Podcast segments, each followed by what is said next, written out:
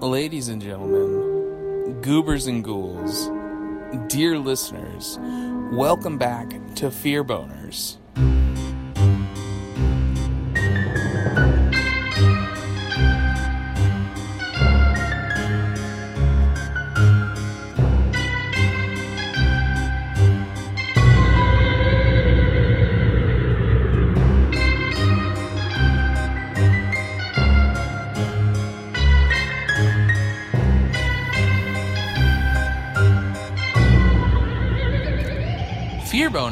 Presented by the Down in Front podcast, and I'm your host, Andrew, the Abs Man. And dear listeners, I am so excited to be back, still decompressing after returning from San Diego Comic Con. What a trip it was! We were out there for the whole week. The weather held out. It was beautiful. We got to see a lot of great stuff. We saw some advanced footage and some sneak peeks at the new Predator movie. We got to see some footage of the new Purge TV show that's coming out. And we also got to see some sneak peeks into the last Sharknado movie that's going to be coming out very soon. All of which was very exciting. A lot of cool stuff out there. Definitely check out the Twitter. We posted about it. We posted some pictures. We posted some other experiences. And I'm sure there's a lot of other stuff out there circulating after the event so much great horror news coming out of that convention in particular. If you haven't had a chance to go out to San Diego Comic Con, I definitely urge you to do whatever you can to get out there. It's a bit of an investment, but this is my fifth year going, and it's always worth it. It's a great trip. There's so much to do, so much to see. It's always a fun time. And again, so good to be back. So good to be on a regular recording schedule.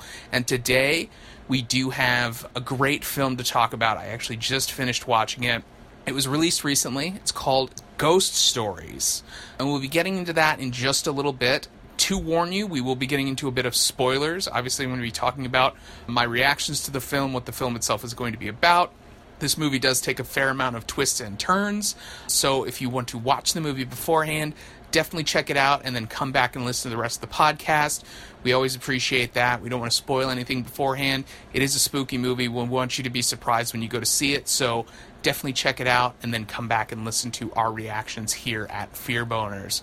But before we dive right in, what I'd like to get into is what I'm drinking and what else I've been watching. Currently, now that I am back amongst the living and I am not sick and I'm back on my game, on my grind, I'm currently drinking a little bit of this. I think it's Minute Maid coconut water and pineapple juice. This beautiful summery concoction that they put out. I hadn't seen it before, but I found it at the grocery store the other day.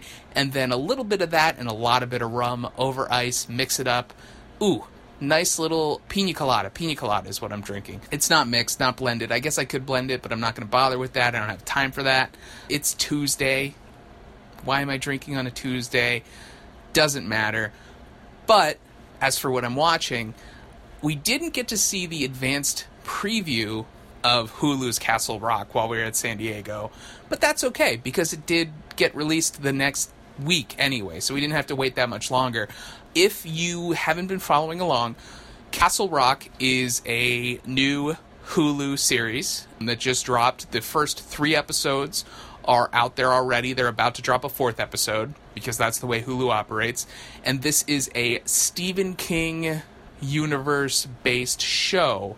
And right off the bat, let me tell you, it is a treat because they are throwing so many things at you, so many references, so many things that you would get if you read the books, if you watched the movies. That's very much fan service to the people who've been waiting for something like this, kind of bringing it all together. It's almost like if you blink, your eyes or your ears, if you blink your ears, you're going to miss it because you're either going to see something or hear something that you're going to be like, wait a minute, that's a character from this book, or that's a character from this movie, or that's, you know, a town, or that's a thing.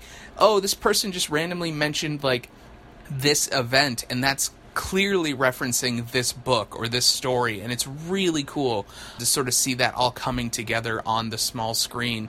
And all the so far in the first three uh, episodes the characters are great the vibe is really spooky. I can see i've heard from some other people that it's a little bit overwhelming and it's a lot to take in and maybe you feel like you're a little bit left out if you haven't been reading the books. I'm a huge stephen king fan. Honestly i haven't read nearly as many of the books as I have seen the movies, and I still feel really comfortable. So if you've seen a lot of the movies, you'll probably be okay. Um, if you've read more of the books, you'll obviously be fine. If this is brand new to you, you probably won't get much out of it if you don't know what you're getting yourself into. It is still pretty spooky because, of course, it's Stephen King working with J.J. Abrams, so it's got that weird kind of lost vibe where everything's a little bit off. Character interactions are very strained. We're introduced to a very strange happenstance where a prison warden kills himself in a very brutal, heinous way, and then it leads to another mystery where there's a kid, he's he's younger, who is stashed in a prison basement in a in a cage that nobody knows who he is or why he's there. And that role is played by Bill Skarsgård, the guy who played it, Pennywise the Clown. And he is totally creepy in this role as well. You'll definitely recognize some of the other people in this show as well. There's a lot of that guy moments. There's a lot of people uh, overlap from people from Lost and other J.J. Abrams projects, as well as other Stephen King projects. You'll recognize a lot of these people. It's really cool to kind of see how these things are meshing, and I'm really interested to see where the show goes and how it develops. Which I can sort of give it to Hulu that way, in that I probably would have felt a little bit chipped if it was more like a Netflix show that did just kind of release all at once, I probably would have spoiled myself and watched the whole thing. But now that I do have this pace where I can kind of pick it up and go and sort of spread it out over time, it's a little bit better to have that experience rather than rushing through it. But yeah, if you love Stephen King, if you love spooky shit, if you have a Hulu account, definitely check out Castle Rock. Don't want to get into it too much because we might do an overall review later down the line once the whole season's out. But that being said, dear listeners, let's get into the main event. What we're here to talk about. I just got finished watching Ghost Stories. Now, I had seen the trailer for this film a while back, and it looked pretty spooky, but I wasn't sure what to expect from it because, again, it has the same sort of vibe like I was just talking about with Castle Rock. It's very ominous, very vague, very. Very much casted with many that guys.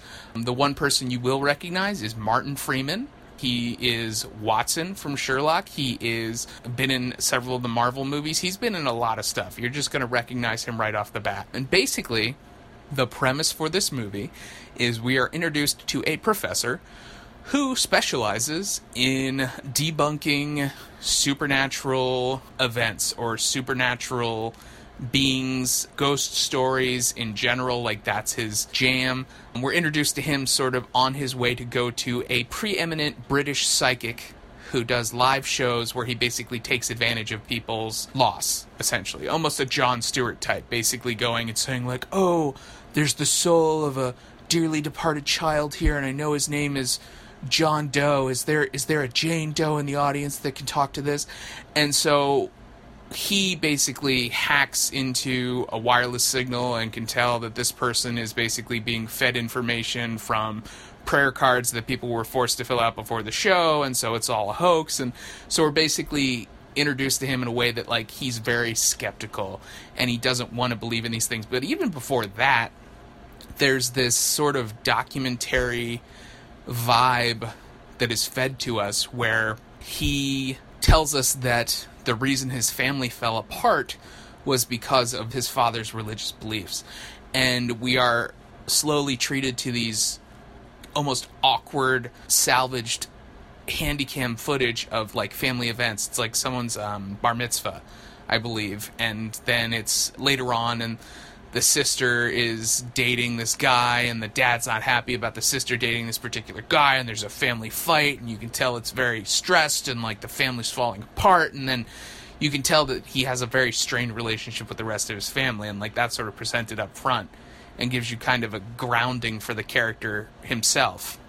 And then we're introduced to the to the professor who's the main character. And then we find out that he's into debunking these things because it's very much about the theme that weighs very heavy on this movie itself is belief, whether it be faith or whether it be um, in more than that, and whether it be something more supernatural. That's obviously the overtones of this film is do you believe in ghosts?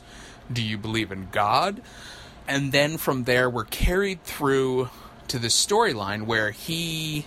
The front half of the movie is very loaded, is very heavy in that we're introduced to the professor, we're introduced to his family issues, we're introduced to what he does for work and how he presents himself. And he has a television show called Psychic Cheats, I believe, and it's like a reality TV show where he exposes fraudulent psychics and things like that. And there's a lot of shots and a lot of presentation in the front end of the movie that's a lot like interviews, is a lot like a documentary, and it sort of suffers the same thing that I had mentioned in our review of The Endless, where there are these shots of interviews and confessionals in the front half of the movie that do not occur in the back half of the movie. So that theme, that way that the movie's being made, almost like found footage, kind of disappears. But it does give you a good setup because he does also introduce this other character of another professor who was working similarly in his field, but what basically drove him to become what he wanted to be. When he was a child, he saw this other professor on TV who was basically also exposing hoaxes and debunking myths and ghosts and things like that and it shows this whole story. We see clips of him working with possessed people. There's a really funny interview with a, a possessed woman where she talks about how she was like, she says at one point she was like, it's like an old lady and she's talking with like a, a spooky voice, like she's being possessed by a demon. She's like, And then your mom was flicking a bean to John Travolta.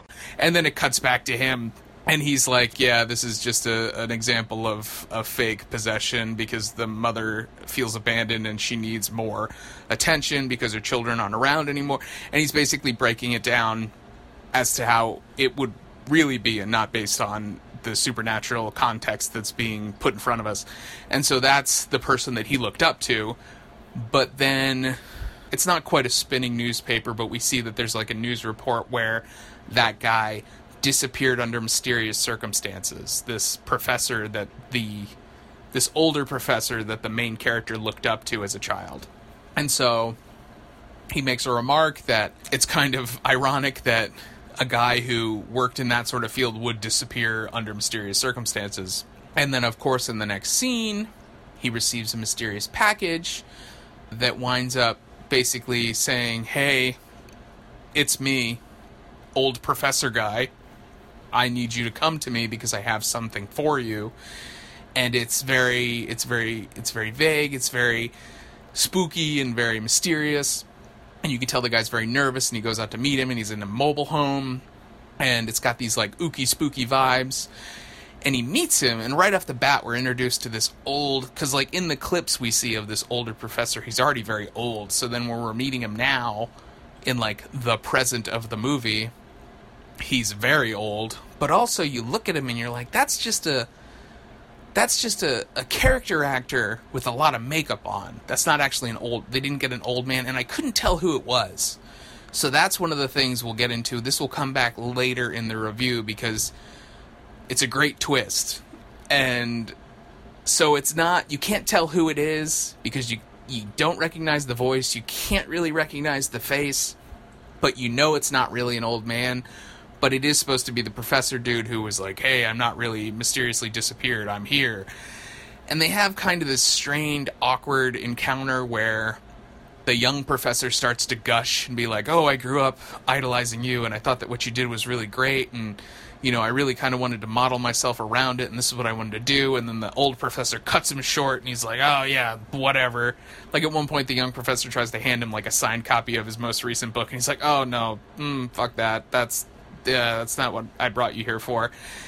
And then he just sort of vomits like word vomits all over the young professor. He's like, "Hey, I've seen your most recent work. I think you're full of shit. I think what you do is dumb, and I think that you're wasting your time because like what you do is just awful." And just tells him that his life's work is just a waste of time. And then they get into this like kind of little argument, but then he like throws this binder at him. I can't remember. It says something funny on the outside. It says something like these three or like three these three, I think is what it says, something like that. And he's like, these are three cases that I studied while I was trying to debunk the supernatural that I could not. It's a great setup. And he says, I could, I can, I could not prove that they were fake, that they weren't real. And so, old professor tosses young professor these three cases that he needs to examine, and he tells him, he's like, I want you to prove me wrong. I need, I need to be proved wrong before I die. And um, it's kind of a cool setup and like the the vibe there is really kind of awkward because again like you can tell this guy's not really an old man so it's like is this intentional? Like are we supposed to feel uneasy or uncomfortable about this? Like and then they kind of had that fight and then he kind of tasks him with this goal of like proving that these things are fake but he's like well i was the preeminent dude in this field before you took over and i couldn't do shit with this I want you to do it, but if you can't, then ha, you'll be stuck living in a mobile home, like freaking out like I am, because you can tell he's really uneasy about it. And from there, the movie takes sort of a tonular shift because there's this great moment where he leaves and he's walking away and he has the, the folder full of these files and he kind of turns to look at the professor and there's someone standing over the professor's shoulder. Of course this is where we're sort of first introduced into the like the spooky vibes of the movie. So there's like a, a form of someone standing behind the professor that clearly wasn't in the mobile home before because it's a very small mobile home. You can see everything from every angle. There was only the two of them in the mobile home and then suddenly there's someone there behind the professor. And then it's great because there's after seeing the movie there's a lot of this stuff that sort of comes back around towards the end of the movie there's this moment where the guy's sitting on a bench by the beach, sort of thinking about what just happened and thinking about if he's going to do it, if he's actually going to take these cases on. And he's sitting by the beach and he sees these three kids on the beach. And you don't think anything of it because they're just like, like one of the kids has a dead seagull and he's hitting the other kid in the face with a dead seagull and you don't think anything of it. It's weird, sure, but it's like, what does that have to do with anything? But it comes back around. And so then, again, to jump back to my last point, it takes a tonular shift where suddenly we're in an anthology film because those three cases suddenly become three separate stories. And it's great because it just kind of bops around. There's these quick cuts where he's not at the beach anymore. Suddenly he's at a bar. And he's meeting this guy at this bar and we're sort of introduced and it's sort of uncomfortable because the guy doesn't really want to be interviewed and he's a security guard, but he's like, yeah, but I don't really want to talk about it. And he's like, well, why did I come all the way out here? The professor's like, no, we arranged this interview. Like, why would you have me come all the way out here if you don't want to talk about it? And then he tricks him into paying him. He has to pay him like 50 quid to actually do the interview. And he's still really standoffish. But along the way, he's sort of dropping these sort of hints but this is sort of the formula that comes back for each one of these cases or these interviews that occurs is that the people are very cold and standoffish to begin with and then they kind of warm up to him. And as they warm up then it drops into a dramatic reenactment which i love. You guys know me. I love uh, a haunting on i think it was discovery channel. And those dramatic reenactments are so hokey. These ones are like legit because it's a very highly dramatic horror movie. So it's it just cuts and it's suddenly a like a film. It's like a movie. It's not a documentary anymore. It's just a movie. We don't have anybody narrating over it. It's literally just shot for shot. It's like the person telling the story, but like in a film, shot by shot, basically telling what happened to them and their brush with the supernatural. And in this case, it's a very spooky situation where he's a security guard and he's working with one other guy and they're they're classic ghost story setups but they're shot really well. They're very ominous. They're very uh, they're very atmospheric. At one point in the first ghost story that we're treated to they're basically in you can't tell if it's a decommissioned prison or a hospital and the one guy is only in communication with his partner over walkie. And the walk the guy on the walkie can't really speak very good english and shit just keeps happening. The only power that's lighting the environment is through generator, and the plugs keep getting pulled on the generator. And the guy thinks that the one guy's pulling pranks on him and like messing with him, but he's like, "No, dude, I'm on the first floor. You're all the way up on the roof. There's no way I could get up there that quickly." Or like his coffee cup keeps getting moved around, and he keeps hearing weird shit. And there's these great little shots in this one particular vignette during this anthology piece where there's things that appear to move in one shot, but then when he goes to examine them, they're like something else. Like one, at one point, it's like a blanket and a broom, and he thinks it's like somebody standing there. It's like classic Charlie Brown ghost. Like I just got a bed sheet on, I'm a ghost. Like that keeps happening, and it's still spooky as hell because you know that he's in this abandoned building, and he's under the impression that it's literally just him and his partner. But then it slowly turns into like suddenly he's got a hammer with him, and he's convinced that there's somebody who's breaking and entering, and they're security guards, and they need to keep this place locked down. And there's this one, like towards the end of the segment, where he finally decides that he's going to do a full scan of the perimeter, and he winds up in a room with that's just filled like the walls are lined with uh, naked child mannequins. It's you know mannequins are scary enough on their own, so it's a darkened room that he has like a light switch. And you just know the setup's great. So he flips the light switch. First thing as he enters the room, smart, smart thing. But you know, as soon as he looks around, the entire room is lined wall to wall with naked child mannequins. And then in like he does a quick pan, and then you see in one corner there's again something covered in a sheet that looks like it's moving. And so he's convinced that he's cornered this person and he's like sneaking up on it with the hammer like he's going to bash its brains in. And then he pulls the sheet and it's a mannequin with a hospital gown on. And it's like, okay, well shit, like nothing. Like it's weird, but it's you know, it's not anything. And then the lights go out. And you're like, "Oh shit." And then of course we're introduced to the to the ghost in that segment and it's terrifying and it's very thematic. It sort of plugs into some of the things we learned about that character beforehand but then you have to remember a lot of the things that you might have thought were insignificant in that segment because then again all those sort of come back around at the end of the movie. So that's the first segment. The second segment is a really weird one where we're introduced to a really neurotic kid. This kid is great. He reminds me, oh, I can't remember. There's another actor he reminds me of, but he's got a great crazy face, and he uses it wonderfully throughout this entire segment. Basically, it's this really weird introduction where, oh, backing up real quick, there's these interstitials between these segments because they're all broken up where it's like case one and the, the person's name. And then in between case one and case two, he has a discussion with a priest where he's sort of questioning what the person related to him and like whether he believes it or not and he has kind of a question of faith. And that was where I was worried a little bit that the theme of this movie was going to be more about faith because I saw a movie recently where that was kind of the same problem and it didn't it, it veered too far away from the supernatural spooky aspect and became more about well what do you believe? And it was just kind of it didn't really execute very well.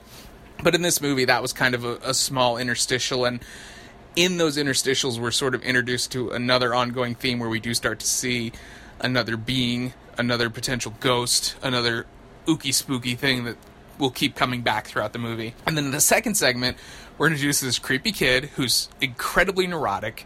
We don't know why. The professor is let into the house after checking his ID, but the kid's parents don't care that he's meeting with like this creepy adult guy and so there's this great moment where the professor kind of goes to try to introduce himself to this kid's parents, but they're in the kitchen with their back to him, and then the door slams. And it's like, oh, okay, uh, well, I guess I'll just interview your son alone. And there's these other creepy aspects. He goes to like the wrong part of the house before he gets back to the kid's room, and there's like someone else in the house, but then the kid's like, nope, it's just me and my parents. There's no one else in the house and it's just like little things like that that's like well who the who the hell did i see on the third floor? Who was that? And then like the professor insists he's like no there's someone else in the house. And the kid opens the door he's like do you want to go check? And it's just this dark hallway an abyss of a hallway. And like there's this slow the thing that this movie does really well is there's these slow pans these stone ground slow icy pans or slow zooms that are so great and that one it like sort of zooms into the hallway and then it zooms out from his face looking into the hallway and he's like no never mind. That's all right. I don't want to go back out there. And it's so creepy So then he starts to talk to the kid, and he's in the kid's room, and the, the kid's room is plastered with demonic imagery. All sorts of old woodblock prints and stuff like that from different books of goat headed demons and like demonic rituals and like witch burnings and stuff like that. And he's like, Well, why do you have this all over your room? And he's like, Oh, it's just my research. I just want to have it when I need it. I want to look at it. If I don't want to look at it, I'll look here. And he like turns and there's just a picture of a teddy bear in like one corner of the room. He's like, I'll just look there if I don't want to see any of this other stuff. so there's little things like that that sort of punctuate the creepy moodiness of the rest of this film that are really great and well executed. But then after a while, after we get a vibe for this kid and his character, we're introduced to his story, which is basically he was recently road tested to get his license and he failed, but he lied to his parents about it so he could go to a party. So he was driving back from the party. He was super late from the party, and his parents were calling him like crazy. And he was just really nervous because he didn't really have a license, so he was driving without a license. And he's on a dark, unlit, backwoods road, driving without a license late from a party. His parents keep calling him, calling him, calling him, calling him, and they're yelling at him and they're saying like, "You're late! Like, where are you?" And he keeps cutting out because he gets really bad service, and then his parents get pissed, more and more pissed because they keep thinking he's hanging up on them, but he's not. He's literally just losing connection over and over and over and over again. Then suddenly he hits something. Of course he hits something. He's gonna hit something, but when we see whatever it is sort of go up over the hood of the car, it's like very fast. Even though he's not going that fast, it's very fast and you can tell it's like a person or it's like a person type shape but there was something weird about it and he quickly kind of hops out of the car but he's kind of like feeling his way like his eyes are closed and he's feeling his way along the car he doesn't want to look but he kind of he has this great moment where he like kind of kind of looks and then doesn't and then just looks and there's this flash you don't see the whole thing. You kind of just see the a little bit of the head, and you realize like that's not a person. It's like, uh, it's like a demon. It's like the thing from the Witch, the witch, the goat-headed demon from hell. It's like a humanoid goat. It's like a goat man, basically, is what he's hit. And so instead of stopping to help or see what it is because like i feel like in most horror movies in this situation sure the person would be terrified but also normally they'd probably examine the the dead goat man on the on the road before doing anything else but he just sees it. He has this great moment where he sees it and he like bugs out and he like jumps back in his car freaks out a little bit and then drives off. So it's like hit and run. And sure enough i think at that point his parents try to call him again or he tries to call somebody and he can't get he can't get a signal and then all of a sudden everything else in the car starts to fritz out the lights are blinking everything's like shorting out and then the car dies. And he's stuck on the road in the middle of the nowhere, only a few yards away from that goat man thing, anonymous monster creature that he just hit. And so at that point, he basically calls the British equivalent of AAA. And there's this theme going on where people keep mispronouncing his name. The kid's name is so and so Rifkin, but people keep calling him Rifkine and he's always like Rifkin, Rifkin, and so the the AAA person is just like, oh, we'll send somebody out, this and that. Like, what's what's the the license on the car or what's the registration on the car? Gives him that. Says I'm the kid. I'm not the owner. I'm the owner. I'm the owner's kid. And they say they'll be there in 10 to 45 minutes. Of course. So he's just kind of there, and suddenly it's very quiet. He's just like, all right, well, you know, they'll come, they'll fix the car, I'll be on my way, I'll get home, I'm already late, it's fine, better late than never. And of course, there's a great scene where we hear all these things, and then his face is predominantly on screen, just like really getting to the tense, neurotic person that we were introduced to initially. Because first, in this this scene or in these this flashback, he's not. He's still more confident. He's not like completely broken that we're sort of initially introduced to him because he's just very creepy and very scary initially and then like in the flashback he's okay he's still ner- he's like nervous but he's not like terrified so we see that transformation because he's sitting there and then all of a sudden there's this great scene where he sort of turns and the goat man is just standing right behind him outside the window and he just flashes away and of course you know there's the you know, the the goat man sort of runs around the car jumps on the car disappears a few times tricks the kid, and then all of a sudden the back door opens. The back door of the car opens because this kid never thought to lock all the things. But who knows? He's a goat man. Maybe he's got supernatural powers. He can pop the locks in a car. But anyway, there's this great scene where obviously the goat man gets in the back seat of the car, and the kid is just beside himself. He's like like squeaking. He's not really making any noise, but he's just kind of like frozen in fear.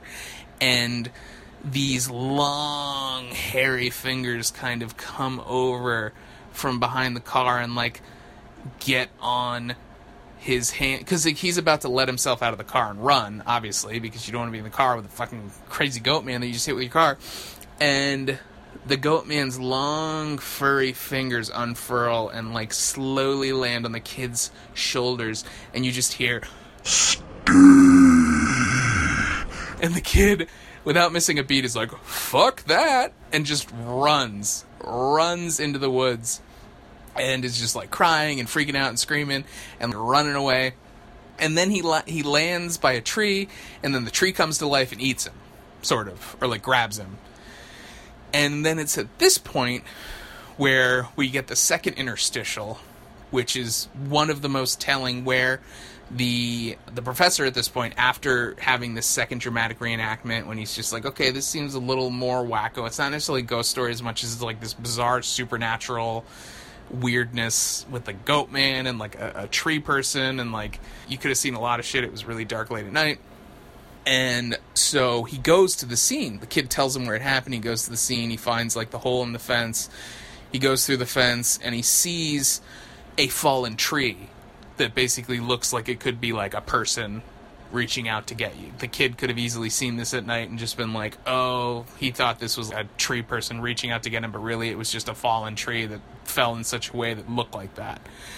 And so he was getting ready to just the professor's looking and he's like, "Oh yeah, you know, like there's there's something that keeps coming back throughout the movie. It's um your brain lets you see what you want to see. Your brain tells you to see what you want to see.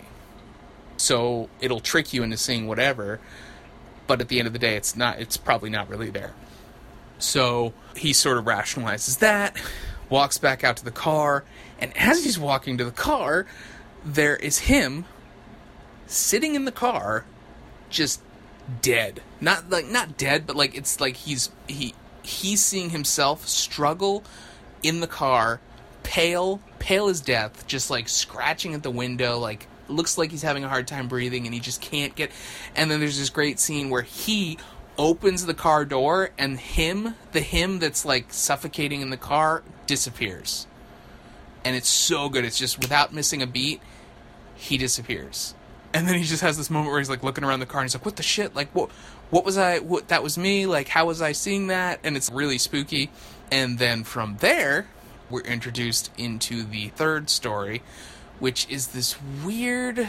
Again, it sort of drifts back into ghost territory, and this is where we're introduced to Martin Freeman's character. It's sort of more more vague. His background isn't as heavily given, um, because he sort of becomes more of a bigger character as this segment progresses. He sort of is presented as this big business type dude, and he's sort of telling the story about how him and his wife have been trying to have kids and like they've been doing everything, and then they found out that she was infertile. But he's a doctor, I believe, and then he tells he tells about how he knew the guy to go to, and it cost them thousands of dollars. But after thousands of dollars worth of treatment, she was fertile, and they got pregnant but like you can tell he's not comfortable telling his story and he keeps snorting and laughing and like he has all these strange ticks and defense mechanisms sort of if if you're familiar with body language and things like that. Some people deflect that way and it's very clear that this character is trying to do that while he's telling this very uncomfortable story to a essentially a stranger in the professor. And so he's telling the story about how him and his wife have been trying to conceive and then this happened.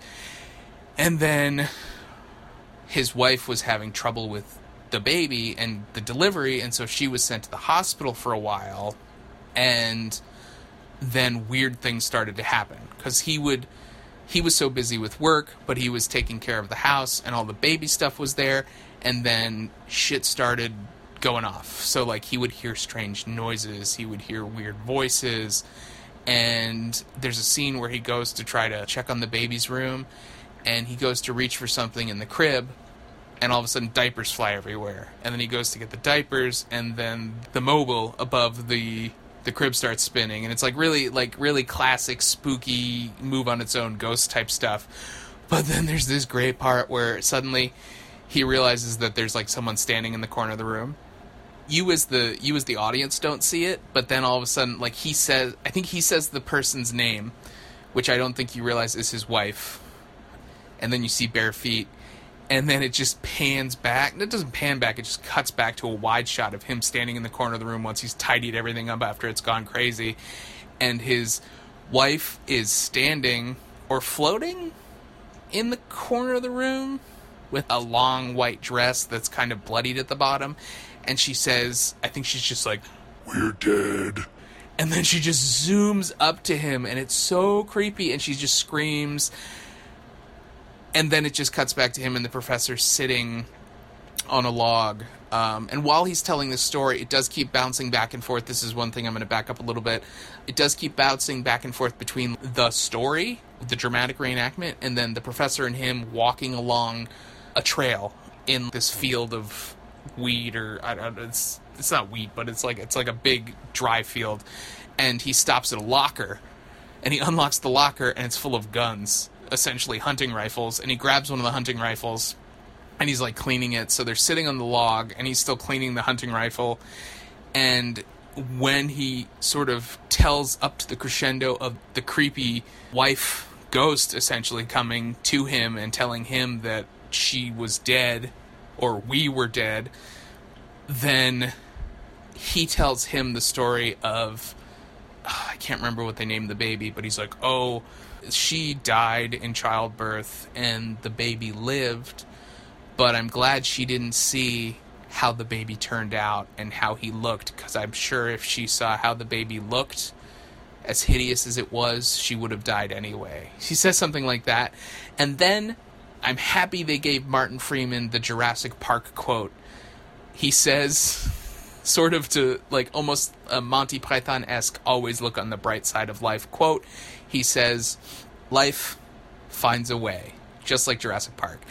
And he says something else, sort of like to, to sort of level things out because it's like very dark and very ominous. And then he says something to like kind of turn the mood up a little bit.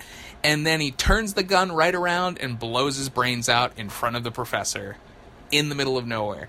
But the whole time they were doing that, while he was grabbing the gun and while they were having this weird conversation like he was talking so fast and he was telling him these things about like work and then his wife and then the baby and like there was a a hooded figure that you've realized at this point you keep seeing in the background of other shots and he's more prominent in this third one than at any point in the film but he does keep showing up in other points of the film and this is where you start to realize that things are sort of coming together and things are starting to merge so this hooded figure appears several times in this third segment, very noticeably, less noticeably in the other two segments. But at that point, the professor just scrambles and leaves because he's like, that guy just killed himself. Okay, I don't know what to do. He goes back to the old professor who challenged him to look into these three creepy ass cases and basically has this drag out, knockdown, verbal, just you're full of shit. I can't believe you would do this to me. You're trying to take advantage of me. This is probably a stunt for TV just to get you back on the spotlight and blah blah blah, this and that. And then the old professor calls him on his bullshit and then jams his thumbs into his eyeballs. The old professor is basically thumbing his own eyeballs and peels his face off this scene is actually pretty cool. So it's not gory as much as it's just wackadoo, and you get to find out who's actually behind the old man face. So he peels the goopy old man face off his head, and you realize that the old man who was pretending to be, or maybe always was, the old professor, is actually Martin Freeman, the guy who just blew his head off two or three scenes previous. But then from there, once he takes off all the old man skin from his face. He does this crazy and like I'd have to watch this scene again, but I'm pretty sure they they shot it and then reversed it or the other way around. Because he basically does this crazy thing where he finishes peeling the face off and then he goes to like brush his hair back onto his head. Because it almost looks like it was filmed like he was messing up his already combed hair and then he just combs it back with his hands and it's so cool. And that's when you sort of get this vibe that the martin freeman character is something more than whatever he he clearly wasn't the character from that previous scene. He's something more than but he also might be something more than human or more than normal. And at that point they have this weird conversation about like what is real? What do you believe in?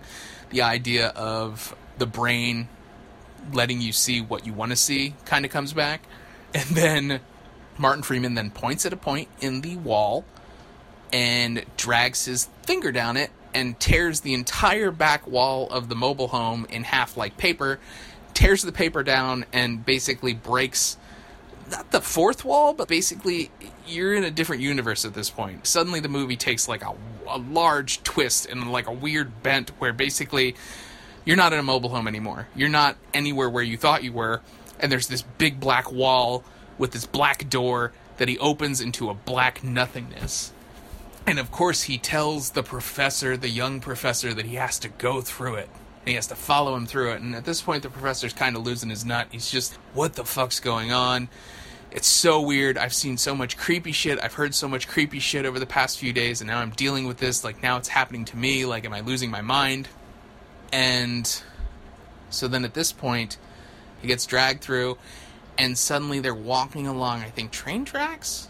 The inside of the trailer doesn't exist anymore. There's just this black door. He goes to the black door, and suddenly he's outside again, walking down these train tracks, and they're having this conversation that winds up being a bizarre flashback. But in this flashback, the hooded figure with no face keeps appearing in the background, like further away, closer, further away, closer. And then we find that the professor had this traumatic experience as a child where he was bullied, obviously. Those kids that I said before, where the one kid was dangling the dead seagull in front of the other kid's face, were memories of the professors that he was like somehow manifesting or seeing. So in this flashback, suddenly he's a grown man encountering these kids and they start bullying him and they start like for example they keep calling him Jew face because that's the one thing that Martin Freeman suddenly starts calling him this and he's like no you know me from school or something. Like who are you? I don't recognize you. And he's like no I know this happened to you. And then suddenly it sort of snaps into this weird flashback where the young professor is walking past a sewer almost and there's these two high school kids who are kind of goofing off, and the one kid I think does have a dead bird, and he's like hitting the other kid with it, and then he stops him, and he's like, "Oh, Jew face, come over here," and like whatever, because he's clearly trying to bully the the young professor, and then it snaps back, and it's not the grown up professor, it's a high school age professor. He's very young, and suddenly we realize we're in this weird flashback. And they're bullying him, and they're making him stand against a wall, and they're throwing rocks at him to break bottles, and they th- throw bottles at him. And then there is a another kid who shows up who is developmentally disabled and the two bully kids are trying to are making fun of him but the kid doesn't get it and he just wants to fit in with the bully kids for some reason. He's not trying to help the professor at all. And then the bully kids convince the the developmentally disabled kid to crawl into the sewer and because he sees that there's a number because Martin Freeman's character keeps repeating these random numbers to the professor, and the professor's like, I don't know what you're talking about. Like, what does this mean? And so there's these numbers that correspond to numbers in the sewer. And the one bully kid tells the developmentally disabled kid, he's like, You need to go down the sewer as far as you can go with this flashlight. There are 10 numbers. You need to count every number, yell it out, and let us know which it is. I wrote them in there. I only need you to tell me the 10th number, which is the furthest one in there. So, of course, the kid wants to fit in, so he goes in. He gets the first few numbers. There's only six numbers. There's not 10 numbers because it doesn't go that far. And the kid, the developmentally disabled kid, is getting very scared and he said i want to come back and he's already said like six numbers. And the professor the young professor's telling him he's like you didn't tell him that there's not 10 numbers in there. He's going to get stuck. He's not going to know. You know he wants to leave. You should tell him that he can get out of there. And the bullies just keep insisting he needs to go he needs to go he needs to go. And then we just see the kid has he's like in the in the far farthest reaches farthest narrowest reaches of the sewer and he's having a seizure or something or we find out that he's asthmatic and he had an asthma attack and he died in the back of this in the the far end of the sewer. And the bully kids just run away. And the professor has this moment where he thinks about it and he wants to do something but he still is just scared because he doesn't know what to do and he just runs away. And that's when it snaps back to grown professor and martin freeman and martin freeman's like you could have done anything. You didn't do anything. You're just as bad as the bullies. And it's very much suddenly we realize that we're looking back on these things and there is this overall theme of the professor constantly thinking like he's not good enough sort of. He's sort of looking for meaning. He's kind of, sort of trying to reinvent himself and sort of trying to achieve greatness again sort of trying to to do something to prove that he's worth anything. And from there the hooded figure comes out and is revealed to be basically this terrifying decayed zombie version of the disabled kid who died in the sewer. And it's terrifying because he keeps just laughing. And it gets to the point where all you can see outside of the hood of his parka is his smile as he's laughing. And then later he takes off his hood and he's all fucked up and so he chases him around for a while. And yeah there's this moment again where he's chasing him down the train tracks and the the hooded figure again rips the paper background basically tears tears a hole through reality rips the paper off the wall and there's just this creepy hallway. And he's sort of pursuing or he's telling the professor to go through the hallway and pursuing him through the hallway. And suddenly he opens a door and there's just a, a bed at the end of the hallway. And the professor doesn't want to get into the bed but the guy's kind of pushing him into the bed. And then there's this weird transition where the the hooded zombie disabled kid is pinning the professor to this bed. And there's like a dutch tilt and then a full shot shift where it suddenly levels out. And we realize that the professor is in a hospital bed and there's this weird so there's this weird theme that i'm not sure what it coincides with but in the first segment the ghost sticks its finger in the security guard's mouth.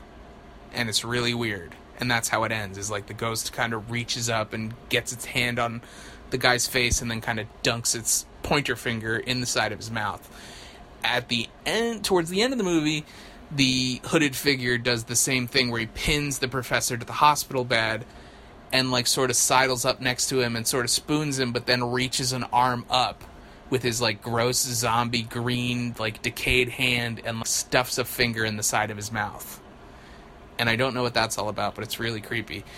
And then it sort of pans out and we realize that yes the suddenly are we finally in the real world? Do we know where we are? Is this what happened to the professor after examining all these cases? Did he like crack? Or like what happened? He's in a hospital bed. He's hooked up to to, to ventilators. He's clearly not conscious. He's in a bad way. And that's where it sort of resolves. We do get so basically what happens is you have this Wizard of Oz kind of waking up from a dream where it's like, oh, and you were there, and you were there, where, yes, the young professor is unconscious in a hospital bed, hooked up to a ventilator, in a perpetual coma, because what we find is A, the first one to appear is the neurotic kid as a student nurse who's working uh, at the hospital, checks in on him but then the the doctor in charge is actually Martin Freeman's character, and he comes in and sort of explains that the professor, down on his luck with what have you, or what he was doing between like family problems and work problems, had apparently tried to kill himself by running the exhaust fumes of the car into his car and because of that basically he's put himself into a full coma. His his mental facilities are completely drained. He probably will never wake up again. He's probably here for keeps. They make her a remark where it's like well what does that mean? It's like oh it means it's here for keeps. And then as you look around the room you see items that were also in the other segments. Like there's the creepy doll that appears a couple times and there's a coffee mug and then the janitor that comes in is to clean the room is also the the security guard from the first segment and it's weirdly shot in that scene in the hospital room scene. It almost felt like it was a stage production which totally makes sense because then as it sort of wraps when we find that yes this whole movie this whole movie was this terrifying terrible purgatory state that this guy put himself into by attempting suicide he's caught in this terrible ghostly regrettable woulda, shoulda, coulda adventure that he's on over and over and over again because he decided to kill himself. He's stuck there, and it sort of wraps that way in this terrifyingly regrettable, creepy, sad ending. And there's no there's no curtain that gets drawn, but one of the first credits says based on the live stage play of the two directors who made this film and it's really great because it is sort of presented in that way that you get that sort of it comes back around again to an ending that you didn't really know you were at at the beginning and it's very much end scene. Again it doesn't have a, a dropping curtain but it definitely you feel it. You don't see it but you feel the curtain drop and then you're like well shit. I guess i just watched that movie. And that's that's essentially ghost stories. I just talked through the entirety of the movie because it's still very fresh in my skull.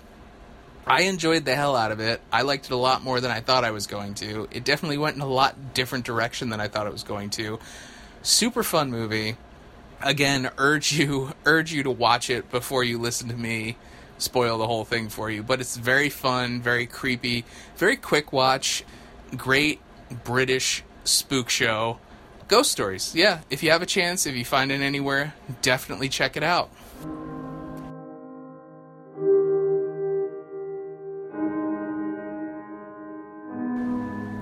And with that, that'll be it for us this time around. But if you enjoyed what you heard, you can hear more if you want to find out about what we've got going on with the rest of the Down in Front podcast crew, you can definitely pop on over to downinfrontpodcast.com to see our older episodes or what we have coming out.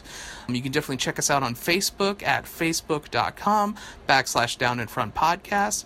We're also on Twitter. We have the main Down in Front Podcast Twitter account at underscore DIFP. And we also have the Fear Boners account at Fearboners DIFP. Um, you can also reach out to us by email. The main Down in Front podcast email is going to be the crew at downinfrontpodcast.com, or you can reach me directly at fearbonersdifp at gmail.com. We also have a YouTube channel, um, as well as the return of the Gamescast. You can watch a few of us over there playing live streams of video games on Twitch at twitch.tv backslash down in front podcast. And as always, we do this for absolutely free because we love movies, we love you guys, and we love to have this ongoing conversation with you guys. But if there's any part of you that feels like you want to help in the production or getting this together, you can pop on over to Patreon at patreon.com backslash down in front podcast. Every little bit helps. Even if you pledge a dollar a month, it means the world to us and it helps us basically get more content out to you and on time so that we can have this conversation with you. And there are uh, some benefits for folks who pledge to our Patreon, so you can definitely pop on over to Patreon to learn more about that there. Uh, and as always, thank you, thank you, thank you so much for tuning in to Fear Boners, presented by the Down in Front podcast. I'm your host, Andrew, and I appreciate each and every one of you, dear listeners, that tunes in to listen to me talk about any dumb horror movie that I wind up watching week to week. Um, and definitely there will be more now that my schedule has settled down quite a bit. So we'll be back with you sooner rather than later to tickle your fear boner and spoil some spooky movies. So until then, keep it creepy, dear listeners.